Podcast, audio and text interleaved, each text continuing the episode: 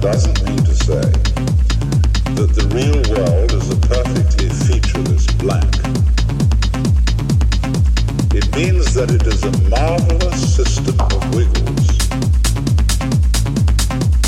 in which we describe things and events in the same way as we would project images on a Rorschach blot or pick out particular groups of stars in the sky and call them constellations, as if they were separate groups of stars.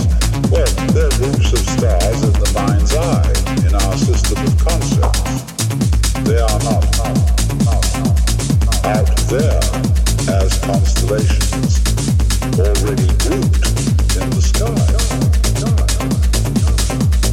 So in the same way, the difference between myself